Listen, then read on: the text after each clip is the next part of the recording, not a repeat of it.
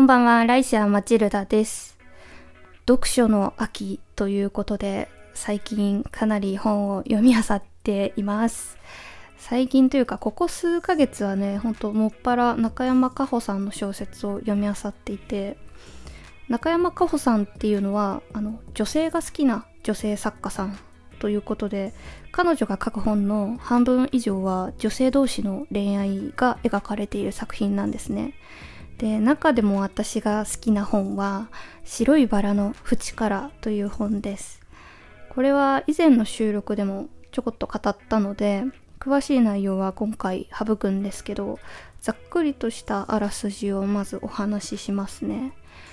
と絶賛スランプ中の美人小説家ルイと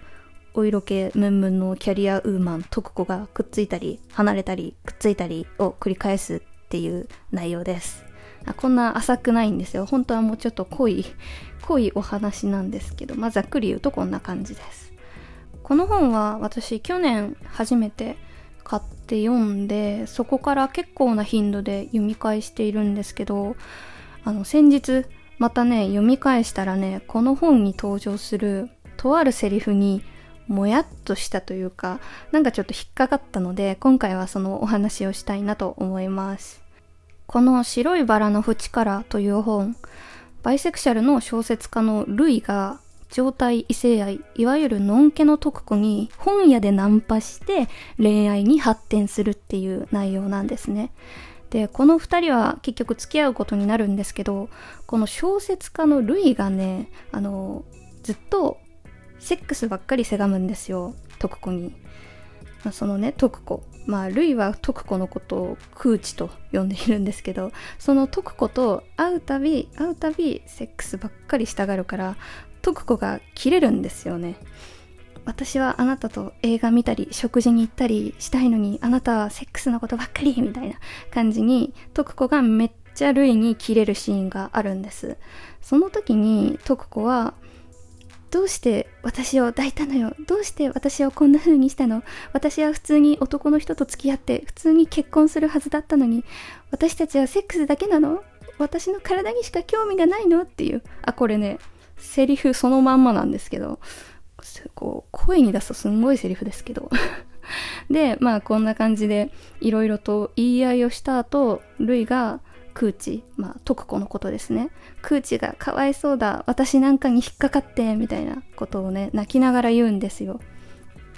で、ルイは自分が徳子にナンパして、セックスして、女の子同士の気持ちよさを教えてしまったがために、徳子が苦しんでいると思ったんでしょうね。こう自分とさえ出会わなければ、みたいな。で、徳子の方も今まで男としか男性としか付き合ってこなかったのにもう心も体も男では満足できないっていう状態になってしまっていてそれがルイのせいだって徳子は言っているんですね。でこのね一連のやり取り私すごくもやっとしてしまって恋愛とかまあそういう性交渉セックスとかってお互い共犯者みたいなもんじゃないですか。こう自分の意思で相手と付き合うって決めて自分の意思でセックスするわけだから片方の性っていうのは絶対ないんじゃないかなって個人的には思っているんです。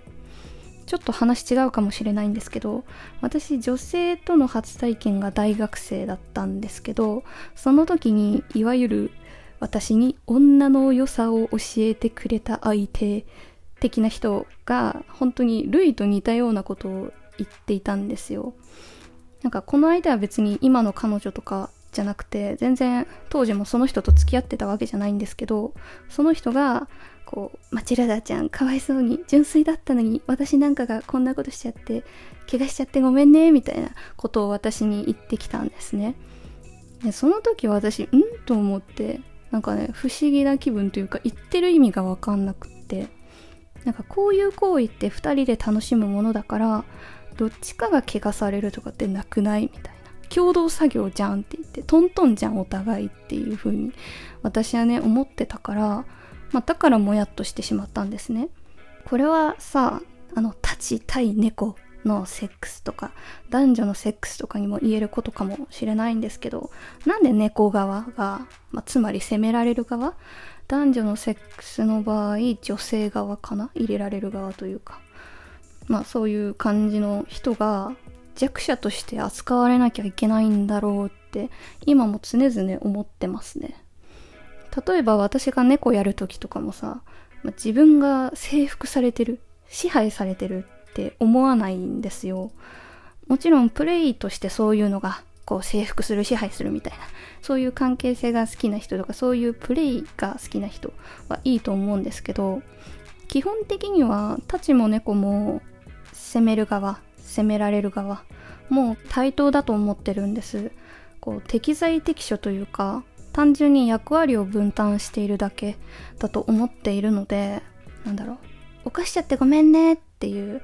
なんかレズビアンの人とか俺女めっちゃはめてやったわとかっていう風におごり高ぶる男とか見るとなんかちょっと解釈違いがすごいなって個人的には思ってしまうわけなんですね。で話を戻すとルイみたいになんだろう状態異性愛いわゆるノン系の人と付き合ったレズビアンとかバイセクシャルの人はこうセリフにもあったように私と付き合わなければこの子は普通いわゆる異性愛者として普通の幸せを送れたかもしれないのに相手がかわいそうだみたいな。そんな風に思うことが少なからずあるらしいんですよね。でもなんか徳子みたいに相手がのんけでもさ選んだのはその人で責任は選んだその人にあるわけだからわざわざ相手を被害者にしなくてもいいんじゃないかなって思いますね。なんかそれって遠回しに相手に意思がないって言ってるようなもんだし、こう見方によっちゃ下に見ていると思われかねないのかなって思ってしまって。だから徳子もさ、ルイのせいにすんじゃないよ。あんたが決めた道じゃん。同罪じゃんって、あの、本を読み返しながら切れてましたね。まあ、ルイも徳子も私大好きなんですけど、ただこのセリフのやりとりに関しては、まあなんだろう、お互い自覚ありな感じはしますけどね。お互いこんなことを言ってもしょうがないというかお互いがお互い悪いわけじゃないって分かってるけど分かってるけどこう感情をぶつけることしかできないみたいな状態なのかなってこう前後のやり取りを見て思うんですけどただなんだろうあのガあのガチレスすると あのマジレスするとなんだろうこの考え方ちょっと嫌だなっていうか違うじゃんって個人的には思いました。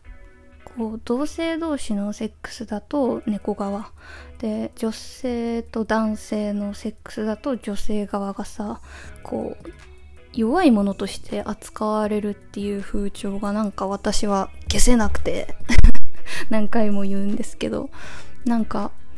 対等なのになーって。もちろんその受ける側の方が内臓に物突っ込まれるわけだから身体的な負担とかはさあるからそれを気遣ったりすることはもちろん大事だと思うんです。でもなんかそっち側が弱い立場にあるって私はどうも思えないというか嫌だなって個人的には思っていて。まあ動物の世界でさマウンティング行為っていうのがあってこう どっちかの穴に物を入れて入れてる方が強いんだぞっていうのを見せしめるっていうそういう習慣があるのは知っていて、まあ、動物の世界ではそうやって立ち位置を決めていくんだなってのはわかるんですけどそれを果たして人間界にそのまま投影するのもいかがなものかって思っていてなんで入れる側の方が強いものとして認識されて入れられる側の方が弱いものとして認識されるんだろうかって腑に落ちていない。みんな平等じゃんって思ってます。恋に落ちるのもセックスするのもみんな立場的には平等じゃんって思ってます。はいここからはアフタートークなんですけど。最近新しいマイクを買いました。っていうかここ最近の3本ぐらいは収録のね3本ぐらいは新しいマイクを使って収録していました実は。で新しいマイクは何て言うんだろうこれ。ハイパー X ソロキャストっていうマイクでいくらだったっけ？割とリーズナブルな価格で7000円とかそのくらいで前使ってた Yeti の半額以下のマイクなんですけど音どうでしょうか？正直言うとやっぱり Yeti のマイクの方が綺麗に聞こえたなーって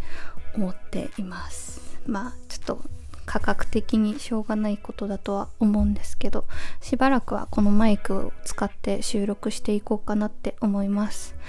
高いマイク買ってまた壊れたらショックだから今回は このくらいの値段のを買ったんですけど。長く持ってくれるといいなって感じあとは前の収録でえっと、収録の最後ら辺で映画を紹介したいみたいなこと言ったんですけど、すいません、最近全然映画を見る時間が取れてなくて、ちょっとまだ語れそうにありません。もう少し待っていただけると嬉しいです。ということで、今回はここまでです。おやすみなさい。